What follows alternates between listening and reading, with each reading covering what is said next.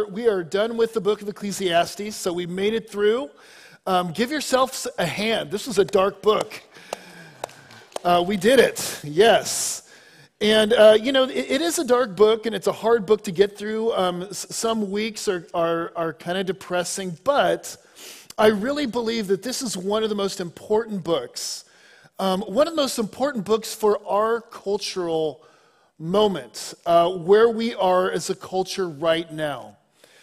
And so, uh, you know, for, I was, I was, I, I watched a video uh, this past week, and it was, uh, it was a conversation between two scholars. It was uh, at Harvard University, and uh, one scholar was a Bible scholar. His name was N.T. Wright, and uh, the other scholar was a philosopher, a secular philosopher. And the conversation, it wasn't a debate; it was a conversation they were having around the Bible. And people knew why N.T. Wright wanted to, to, have a conversation about the Bible. He was a Bible scholar, like he was a theologian, a pastor. But at one point during the uh, conversation, they looked to uh, the, the, guy's name was uh, Sean Kelly, and they asked him, they said, why, why are you interested in a conversation about Scripture? You know, you're a secular philosopher. Why, why are you interested in a conversation like this? And the way he responded, I think, was so, so telling about the cultural, culture that we live in right now. He says that, he says, I believe that, that in our uh, Western context, we are facing a peculiar threat, he said. A peculiar threat. And he said this threat was named by Soren Kierkegaard as the leveling of all meaningful difference. He said Friedrich Nietzsche called it nihilism.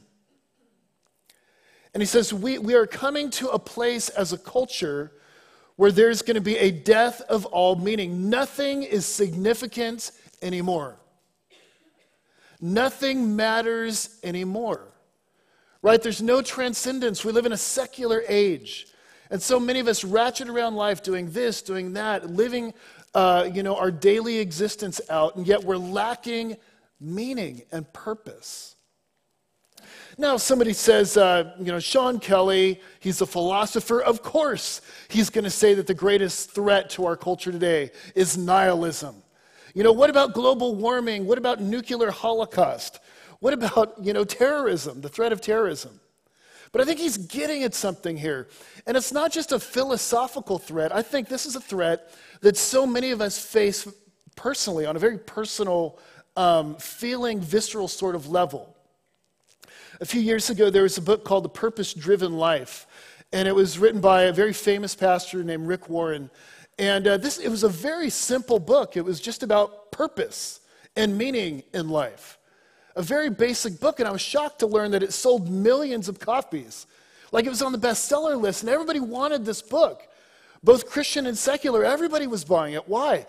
It's because there is a, a personal need that so many of us feel for meaning.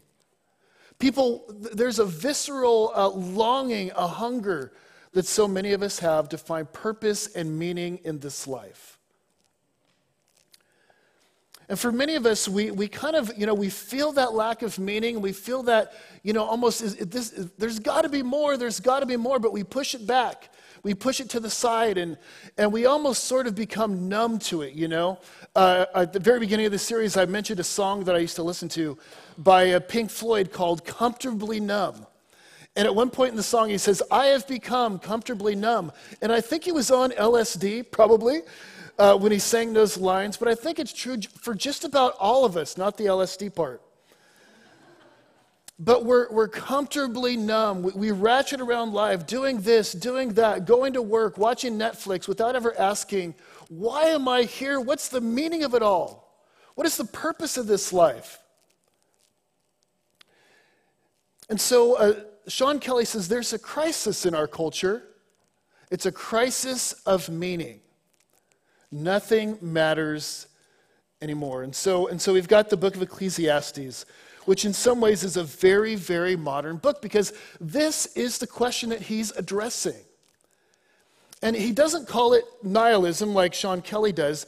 Uh, the, the author of Ecclesiastes calls this vanity right? The, the, very first lines in the book, the very last lines in the book, he, he, he gives a verdict on this life and he says, all, everything in this life is vanity. And it's the, it's the Hebrew word hevel. Which some translators uh, translate uh, meaningless, all is meaningless, all is vanity, nothing matters. But literally, it's the word vapor. And he's saying, uh, he says, this life without respect to God is like vapor. He said, it looks solid, but when you try to grab hold of it, there's nothing there. And he goes through everything in this life. He, he talks about our careers and he talks about pleasure, the, the pursuit of pleasure and the pursuit of knowledge, even. Um, career achievement. He goes through all of it and he says, if you're living in this life without respect to God, he said, it's like breath, it's like vapor. It looks solid, but there's nothing there. This life is meaningless. 38 times he says, meaningless, meaningless. It's all utterly meaningless. Now, somebody might say, well, great, you spent, uh, uh, you know, 11 and a half chapters telling us how to live a meaningless life, right? Thank you very much, uh, Kohelet, who's the author of Ecclesiastes. Uh, it is a rather depressing book, but at the very end, he gives us hope. In this very last section, he points us forward and he says, This is how you live a life of purpose. Right? He spends uh, 11 and a half chapters saying, This is how you li- live a life of vanity, of cotton candy, a life that melts in your mouth. The very last few verses, he says, This is how you live a life of substance. This is how you live a life of purpose and meaning. This is how you live a life of significance. And so let's get into it. Here's the hope at the end of the book. He says, But besides being wise, this is verse 9, the preacher also taught the people knowledge, weighing and studying and arranging many proverbs with great care. The preacher sought to find words of delight, and uprightly he wrote the words of truth. So he says, I'm telling you the truth in this book.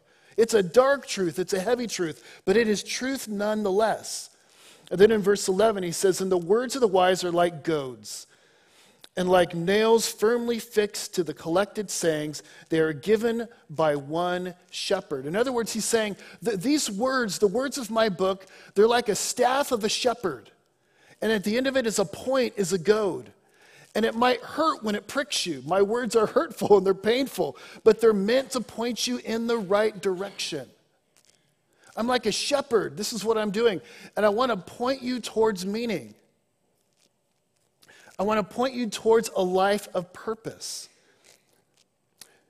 And then he goes on and he tells us how a life of pur- purpose can be lived in verse 13. He says, This is the end of the matter. Here's the conclusion. Here's the point. All has been heard. Fear God, keep his commandments, for this is the whole duty of man. For God will bring every deed into judgment with every secret thing, whether good or evil. In these verses, they're very famous verses, he gives three imperatives. He tells us to do three things. And he says, These three things are the way into a life of meaning and purpose.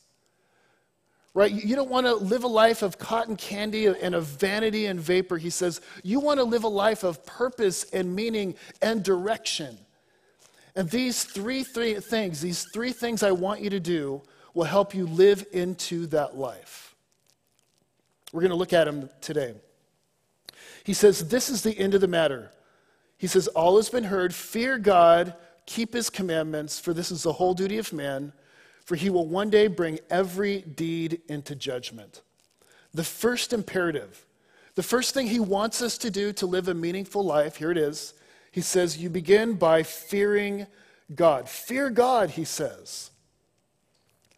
What does it mean to fear God? Well, uh, it doesn't mean that we are afraid of God, right? It doesn't mean that, you're, that you walk around being afraid of God all the time. It, it means that, that you make God your ultimate concern. What does it mean to fear the Lord? It means that you make God your ultimate concern in this life. The, the way to live a life of meaning and purpose is to put God at the center of it.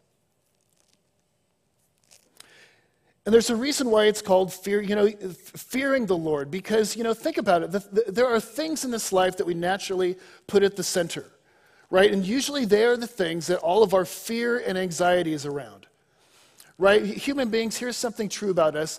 We, we, are, we, we need to worship, we need to put something at the center of our lives. And whatever it is that you have put at the center of your life, there is going to be all sorts of fear and anxiety around that thing. And so maybe it's money. Maybe you've put money at the center of your life. And, and the, the thing that gives you anxiety then is going to be money. Money is going to keep you up at night, right? Or maybe it's a career success, you know, and you've put career success at the center of your life, right? That's career success is going to keep you up at night. All of your fear is going to be uh, around that particular thing. Or maybe it's your kids. You put your kids in a place of ultimate concern all of your fear and anxiety is going to be around that thing. Whatever you fear, that is the thing in your life that you've made your ultimate concern. Right? Our lives are like the solar system, right? Something, we're going to orbit around something in this life. You are. What is it for you? What, what, what is it really? You might say, oh, it's God, but, but what is the thing that you really fear? What is the thing that's at the center of your solar system? What is your life orbiting around? What Koheles says, he says, unless that thing is God, you will not live a life of meaning. Or to put it positively, the only way to live a life of meaning and purpose is to put God at the very center of your life. All of your life needs to orbit around Him. Now, here's the thing that we do. Uh, so often we, we sideline God. God is there, you know, he's, he's out there, but He's not the thing that our life is orbiting around. Our life is orbiting around maybe money. And so what we do is we relate to God in a mercenary fashion. And we go to God and we say, God, um, please, please give me more money. And what we're doing is we're, we're asking God to give us what we're really worshiping. We're using God to get what we worship right? Oh, God, give me her. Uh, that's what I want. I want her. Oh, would you please give me her? We're begging God to give us our object of ultimate concern. And what God says is, I want to be the object of your ultimate concern. But so often we worship God's gifts and we use God to get them. And so Kohelet, throughout the book, he's saying, Look, here's what I want you, this is the way I want you to look. Here's the way to meaning. Here's the way to a life of meaning. Listen, there are all sorts of things in this life to enjoy. Enjoy your kids.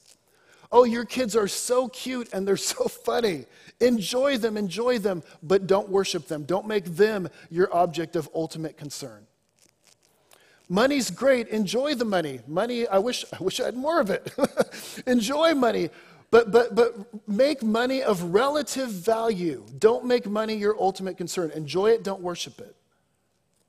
Career success is wonderful and it's of relative value, but as soon as you make career success your object of ultimate concern, he says that is vanity. Then you begin to feel empty. The only way to live a life of meaning and purpose and joy and fullness is to put God right there in the center. Fear God, he says.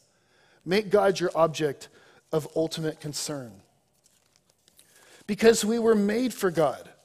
Uh, Blaise Pascal put it this way There was once in man a true happiness, of which all that now remains is the empty print and trace.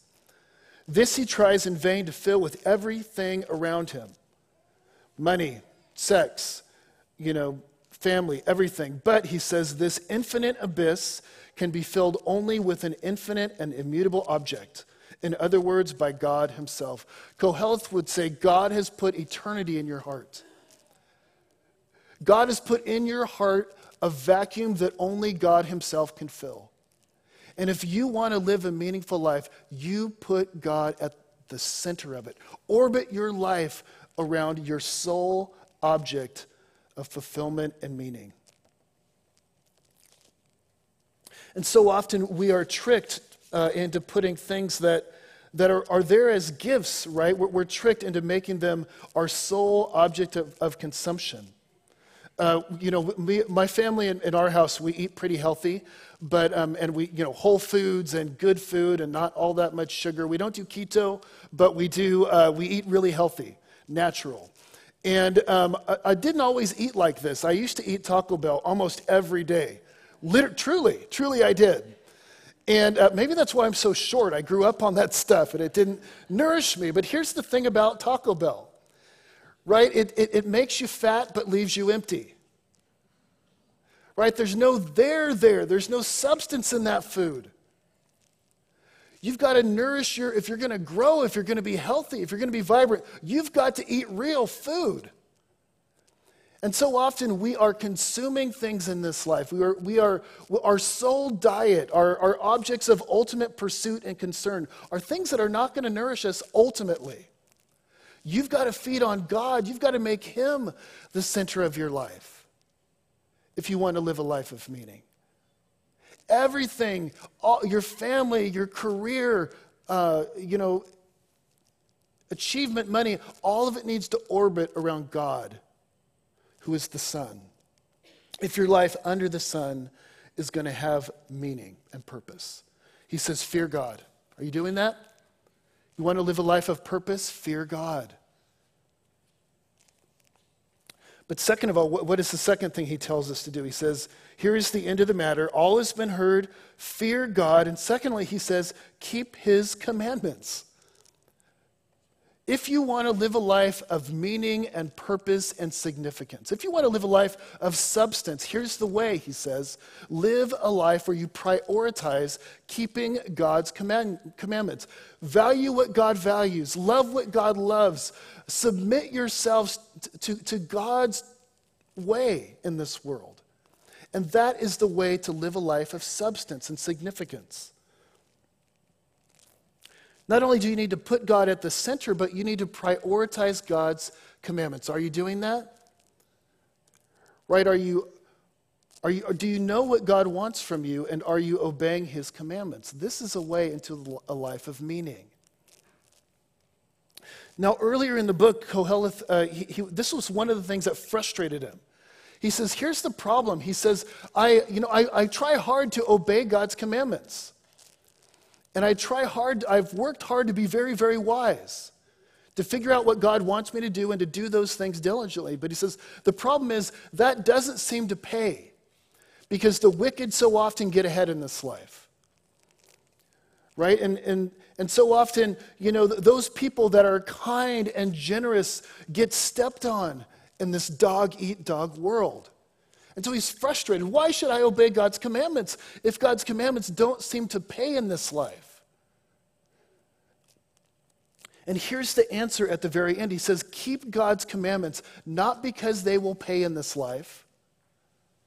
Keep God's commandments because they are the way to find meaning.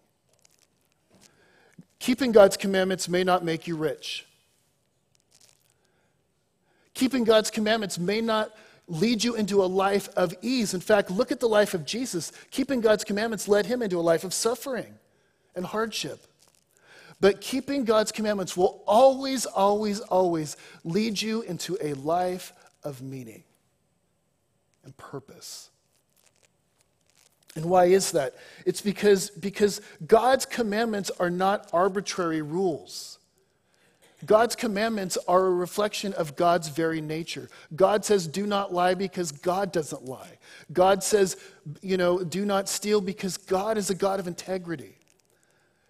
God's commandments are, are a reflection of God's very nature, and you were made in the image of God. And therefore, God's commandments are a reflection of your very nature.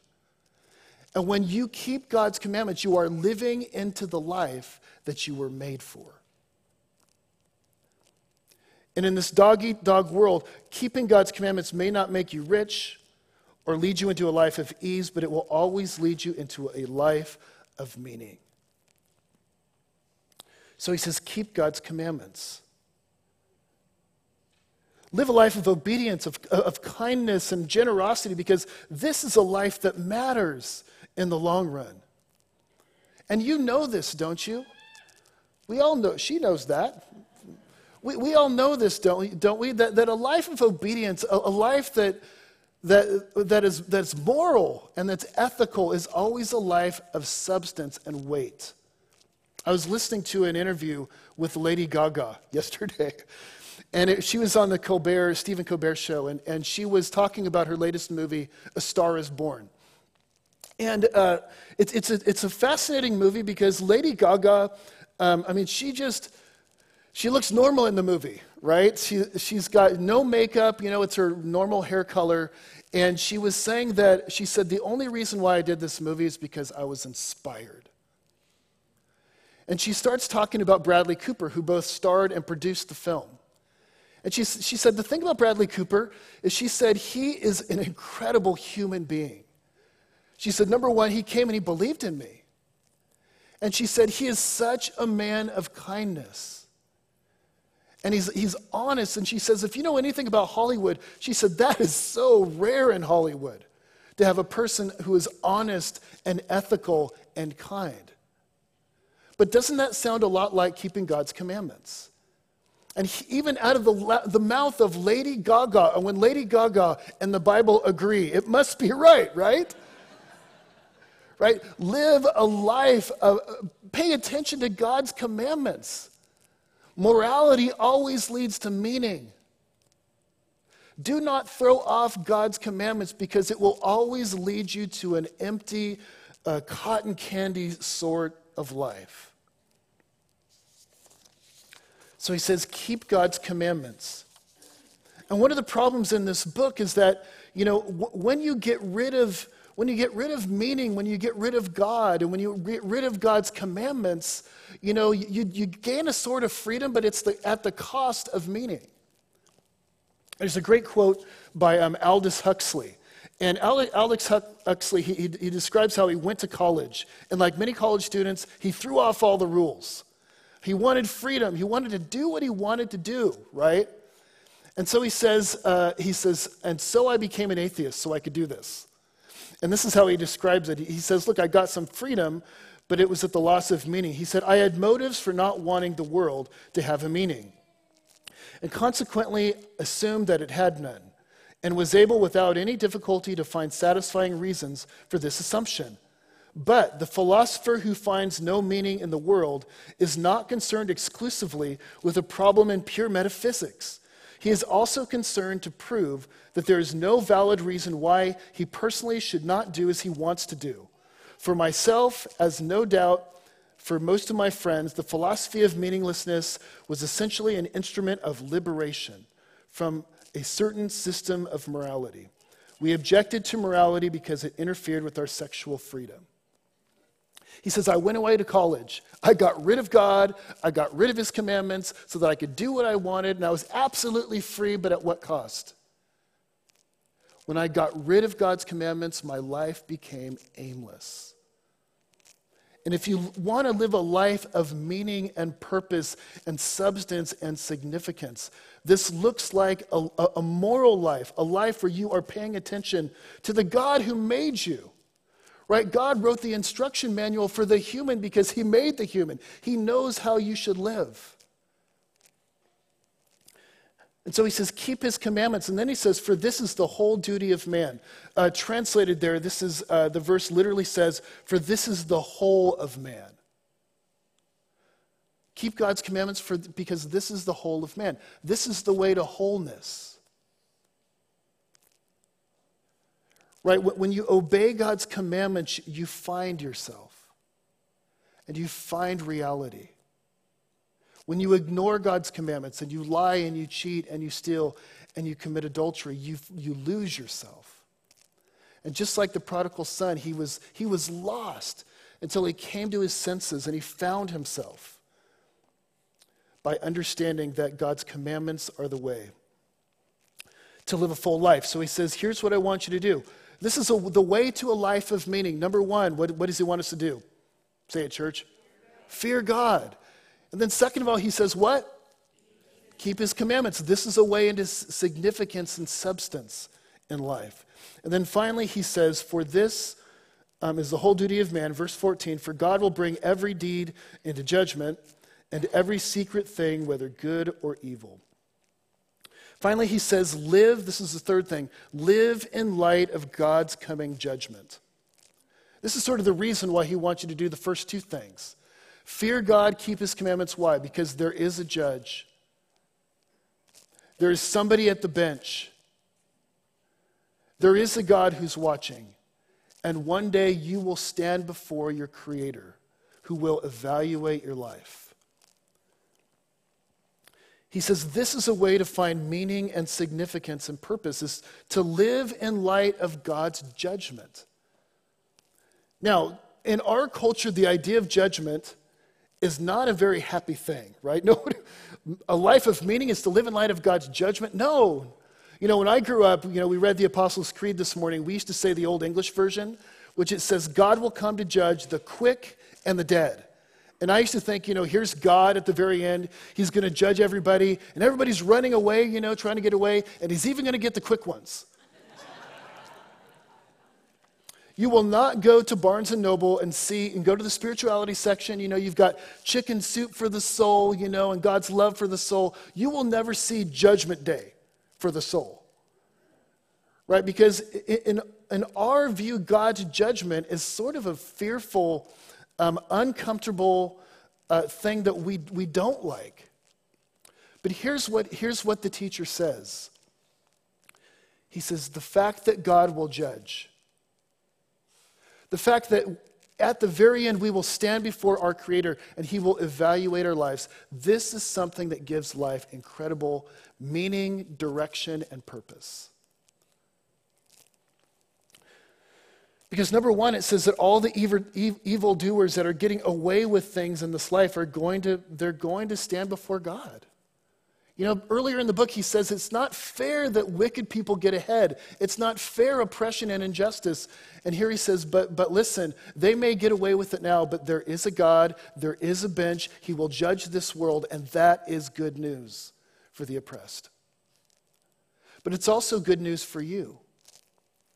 Because what it means is that everything that you do in this life matters, ultimately. Every move you, you make, every step you take, he'll be watching you.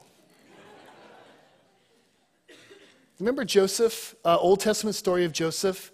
And he's, he's in Potiphar's house. He's away from his family. He was away from his country. He was away from his, his uh, everything that all his culture and everything. If anybody had a reason to be a nihilist, it was him. But there in Potiphar's house, when nobody else is watching, uh, Potiphar's wife comes in and propositions him for an affair. He says, No. Why? He says, How could I do this before the eyes of God? God is watching, God is paying attention and one day God will judge. This will judge. This gives every little tiny thing that you do in this life incredible meaning. Everything matters if God's going to judge. And if there isn't a judge, this means that life is aimless and meaningless. There's a, there's a stunning little uh, uh, monologue in, the, in that old play, After the Fall, um, by Arthur Miller. And uh, th- this play is sort of a, it's an autobiographical play about Ar- Arthur Miller himself and his affair with Marilyn Monroe, which subsequent, subsequently led to her, her suicide. But there's this, this moment in the play where he starts thinking about God's judgment. And the, the, um, the main character, Quentin, says this. He says, For many years, I looked at life like a case at law. It was a series of proofs. When you're young, you prove how brave you are or smart then what a good lover, then a good father, finally, how wise or powerful. But underlying it all, I see now that there was a presumption. That one moved on an upward path towards some elevation where God knows what. I would be justified or even condemned, a verdict anyway. I think now that my disaster really began when I looked up one day and the bench was empty. No judge in sight. And all that remained was the endless argument with oneself, this pointless litigation of existence before an empty bench, which, of course, is another way of saying despair. Sounds like Ecclesiastes, doesn't it? The endless litigation of existence. Why? Because in his mind, there's no bench, there's no judge. But here Ecclesiastes ends and says, No, there is a bench and there is a judge and there is a God who is watching every moment. And what that means is that every moment matters. Whether people see it or not, whether it's rewarded in this life or not, every good deed, every bad deed will be evaluated by your Creator. And this gives life meaning. Live before the bench, live in light of the coming judgment. Three things. He says, I've spent 11 and a half chapters showing you that life is cotton candy if you live it for this world. But there, here's the way to live a meaningful life. Here's a, here's, here's a way into a life of substance and significance. Fear God, put Him at the center of your life, keep His commandments. They're the way to make you whole. And three, live in light of the bench. I don't want to end there because I think that I don't know that this satisfies us ultimately. Because at the end of the day, like if this is it, you know, there's, there's a judge, he's going to judge you. Do what's right, fear God, go do it. I think for many of us, we may know that this is the way to a life of substance, but knowing it and doing it are two different things, isn't it? You may, you may know that there's cotton candy over here and then there's substance over here, but why do you keep on choosing this instead of that? As, as I was studying for the sermon yesterday, I was in the office and I was walking by, I was downstairs, I was walking up and down the hall pacing, which is what I do when I study. And I kept on walking by this room that was filled with Halloween candy, which you guys have provided for our church. And I was walking back and forth, you know, uh, you know, uh, you know, back and forth, and I would just kind of look in the room and see the candy, and I was thinking, I know that that candy is bad for me. Oh, I know it's bad. I know it's empty. I know I'm going to eat it and it's gone and it's vapor and it doesn't satisfy. I'm going to go home and eat chicken instead. Yes, I am. You know, and so I kept on walking back and forth, but knowing and doing is a different thing. I walked right into that room and, and, and even right on in front of the candy was a big sign that said, Please do not eat candy. but I ate it. I'm sorry, Tara. She wrote the sign. And I ate not one, but two, maybe three uh, Hershey's Kisses. And then I might have had a little bag of M&Ms. You see, knowing and doing are different things, aren't they? And you may know here's a life of, life of substance, and here's how not to chase after vanity. And yet, why do we go back and choose vanity again and again and again? And what's the way out? Well, as, as so many commentators say, that the, the, the book of Ecclesiastes raises questions that are only answered in Jesus. And there's a story of a woman at the well. Remember this? Jesus spoke to a woman at the well, a woman who was chasing vanity. And he begins to talk to her about living water, a life of substance, a life of meaning, living water. And she says, Sir, I want this water. I want it. I want it. And then he says, Great, go get your husband. It's like, What? Go get my husband. She says, I don't even have a husband. He says, You're right. You've, you've had five, and the one you're living with now is not your husband. Why would Jesus do that? He was saying, Here's the living water. It's what you've been looking for in men that you haven't been able to find. And you keep on going back. You've done it five times. And now you're about to do it again. I'm telling you, there's another way of living. Life is found in me, and Jesus goes after her, and he goes after us. Because ultimately, we need to be saved. We need to be saved out of our propensity to choose vanity. And Jesus Christ comes to this woman and he says, Listen, I have come to forgive you and to, to enable you to, to choose obedience. I've come into this world to, to die on the cross and, and to open up a way for you to come in and have a life giving, full relationship with, with God through me. You could put God at the center. And I have come as the judge to be judged for you on the cross. On the cross, the judge was judged for us. And he opens the door and he says, Come, I invite you in to a life of significance and substance and meaning. And so the book of Ecclesiastes leaves us with, a question. Jesus invites us in. And so many of us are pursuing things that are leaving us malnourished. And he says, Put me at the center. I've opened the door. I've invited you in. I've forgiven your sins. I've been judged so that you might be justified. Now come in. I will forgive you. Come in. And drink deeply of the living water.